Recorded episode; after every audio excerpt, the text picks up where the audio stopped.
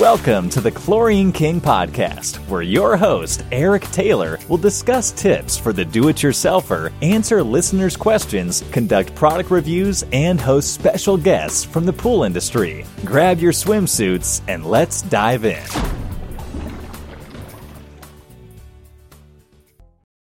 Hey guys, welcome back to the Chlorine King Pool Service Show podcast.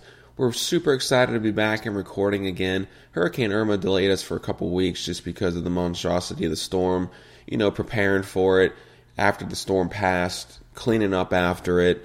And with the power situation, I was personally out of power for eight days, you know, so I just wasn't able to record at that time. But nonetheless, we're up and running again, and uh, we're here to deliver another great episode that'll hopefully teach you some things. Rob Estelle was our scheduled guest for this week. However, with him living in southeast Florida, where Irma really destroyed uh, and, and, devastated that area, we're just going to give him some extra time to bounce back and get back and up and running, and we'll have him on shortly. But tonight we figured it was a great episode to talk about how to prepare your pool for a storm, since I just personally went through one, and give you some great tips and uh, avenues to make sure that you limit the damage uh, to your pool equipment and pool itself. But before we talk about tonight's topic, let's talk with Mike. He's a listener who emailed me and asked, Eric, my pump's not priming all the way. What's going on here? Well, Mike, without being in front of your equipment, it's hard to really diagnose for sure, but here's some things I could give you to look for to see if you can't solve the problem. The first and obvious one is the water level. You want to make sure that the water is about halfway up the skimmer entrance. This makes sure that the skimmer is working properly and also supplying the pump with enough water. So if it's not, if it's below, go ahead and fill it up until that point, and you'll see that that'll solve your priming issue. Also, make sure that your valves are open. Believe it or not, I've actually come up to estimates and they think their pump's dying, and it's actually just all their valves are closed off. So make sure those weren't accidentally turned or anything like that. Make sure that they're on so that the pump can pull water through and uh, solve that priming issue. Another thing you look for is all the O-rings that are in on your equipment pad. So check things like your your valve O-rings if you have diverter valves, your union O-rings, and also your pump lid O-ring. The pump lid O-ring is the highest offender for going bad and causing this priming issue. So make sure when you look at it next that it's it's nice and round, it's not deformed. Make sure there's plenty of lube on it, and also make sure you are snugging snugging it up enough when you're putting it back on to you know seal off uh, any from any air getting in. Next thing you could look for, Mike, is your filter clean. The pump works off how clean the filter is. So if your your filter's clogged with debris and gunk and algae and all that stuff, you're going to notice that you're not going to get a full prime on your pump. A quick test to verify if it's your filter or not is pull the cartridge out, or if it's a sand or DE filter, put it on recirculate. And if you notice the pump's full of water now, there's your issue. You know, just clean your filter, replace the cartridge, backwash it or anything like that, depending on what type of filter you have, and you'll find that'll solve your issue. If you have several suction lines, Mike, try opening and closing the valves to isolate the line and go from there. You know, you might find that the vacuum port line is clogged with debris from the vacuum. And so if you shut that line off, you'll notice that the pump's priming, and then you can solve the clog from there. Also, if you do have an auto cleaner, make sure that it's moving freely and it's not bogged down you know, again, it could be a dirty filter that's causing that, but also you could have some debris that's clogged in the in the uh, bottom of the vacuum. You know, oftentimes it may be a palm frond or some large debris that's just covering the suction port in the bottom of the vacuum. So obviously, you know, pull that out, and that'll probably solve your priming issue. Are all your baskets empty, Mike?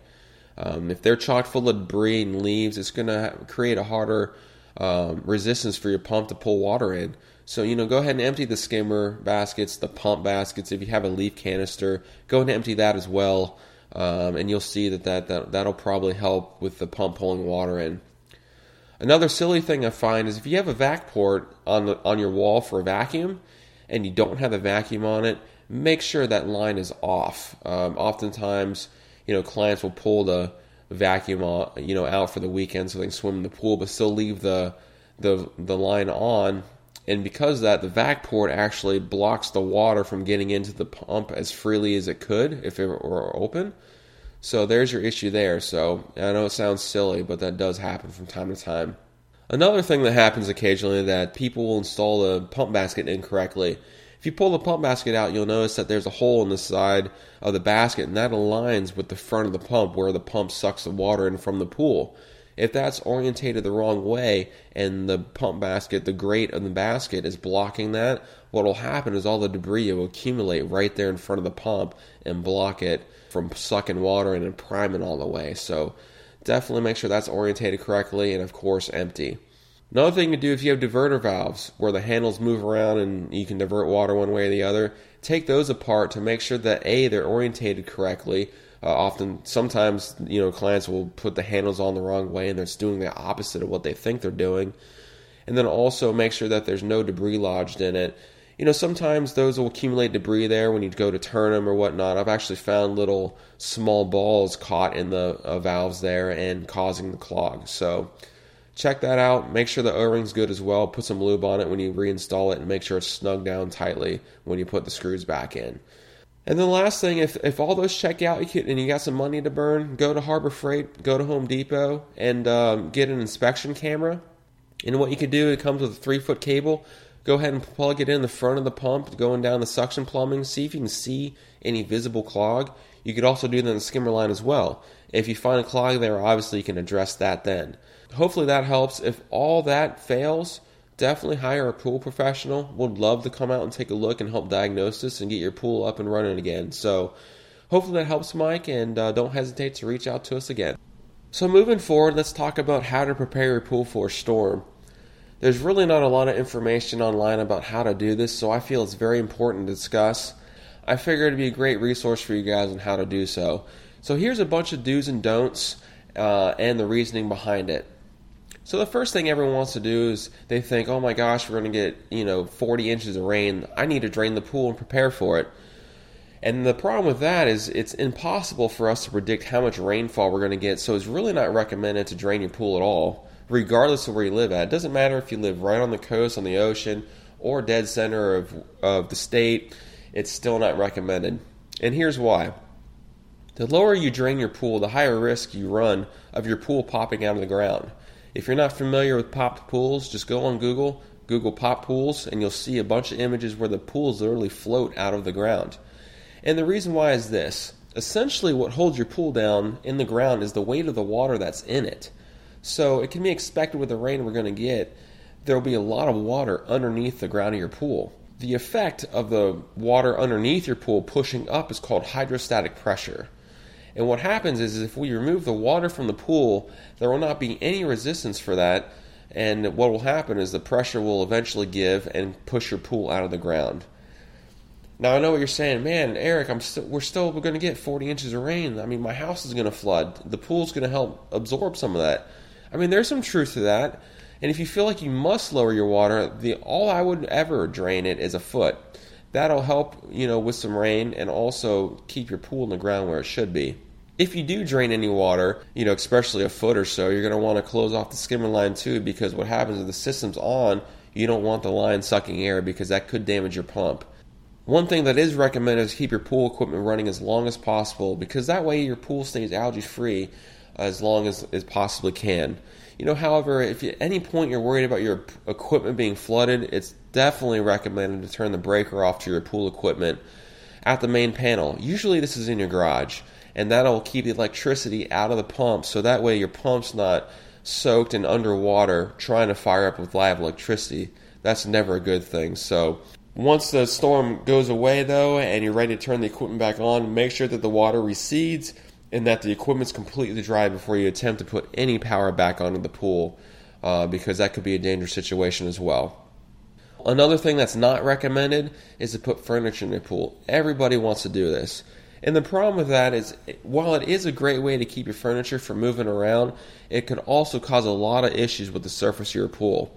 You know, depending on the type of material it's made out of, whether it's, you know, concrete, fiberglass, or vinyl, it could cause serious damage to the furniture moving around. Like, for instance, if you have a vinyl pool and the furniture's moving around, it could tear some of the liner possibly. And then also, could, depending on the type of furniture, it really could cause some serious staining to your pool.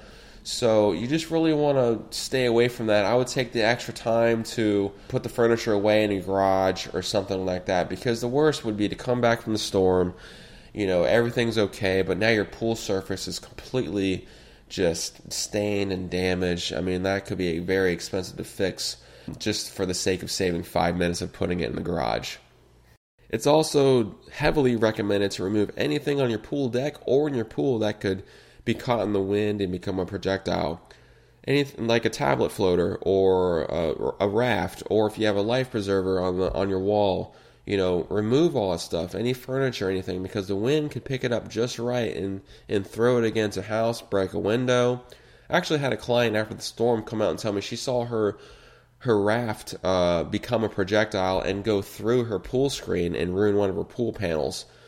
So that's definitely one thing to do is make sure all that stuff's removed just so there's no issue there. I also had clients ask me, "Hey, should I remove uh, my pool equipment? Should I bring my my pool filter in the house? Should I take my pool pump out?" I wouldn't recommend this. A because if you're removing your pool pump, you're going to have to be messing with electrical stuff. Then you're going to have some exposed wires you know, unless you put a wing nut on them and all that, but still, it's not recommended. And then also the main point to that is it you're going to create vulnerability for the plumbing, the pipes, because you know as it's attached to the equipment, it helps make it a more solid structure. Whereas if they're just you know flimsy and floating around, they're more apt to break if if something were to fall on it or anything like that because they're they're bending more and stuff. So I don't recommend to remove any of the pool equipment. It really should be bolted to the ground anyways.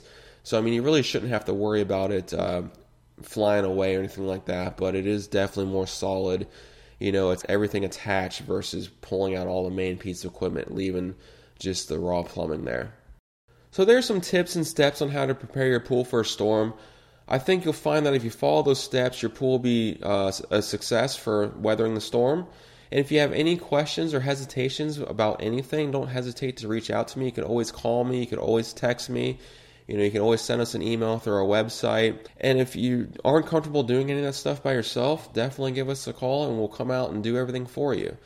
So that concludes tonight's episode. Um, stay tuned for next week. We're going to do our best to get Rob on if he's up and running so we can continue with our schedule. But if not, we'll always have something else exciting to discuss. So have a great night, everyone, and thanks for listening. That's all for tonight, and thanks for tuning in. Please send any comments or ideas, how to and guest appearance requests, and product review suggestions to Eric at chlorinekingpools.com. Remember, if life piddles in your pool of dreams, just add some chlorine and keep swimming. See you next time.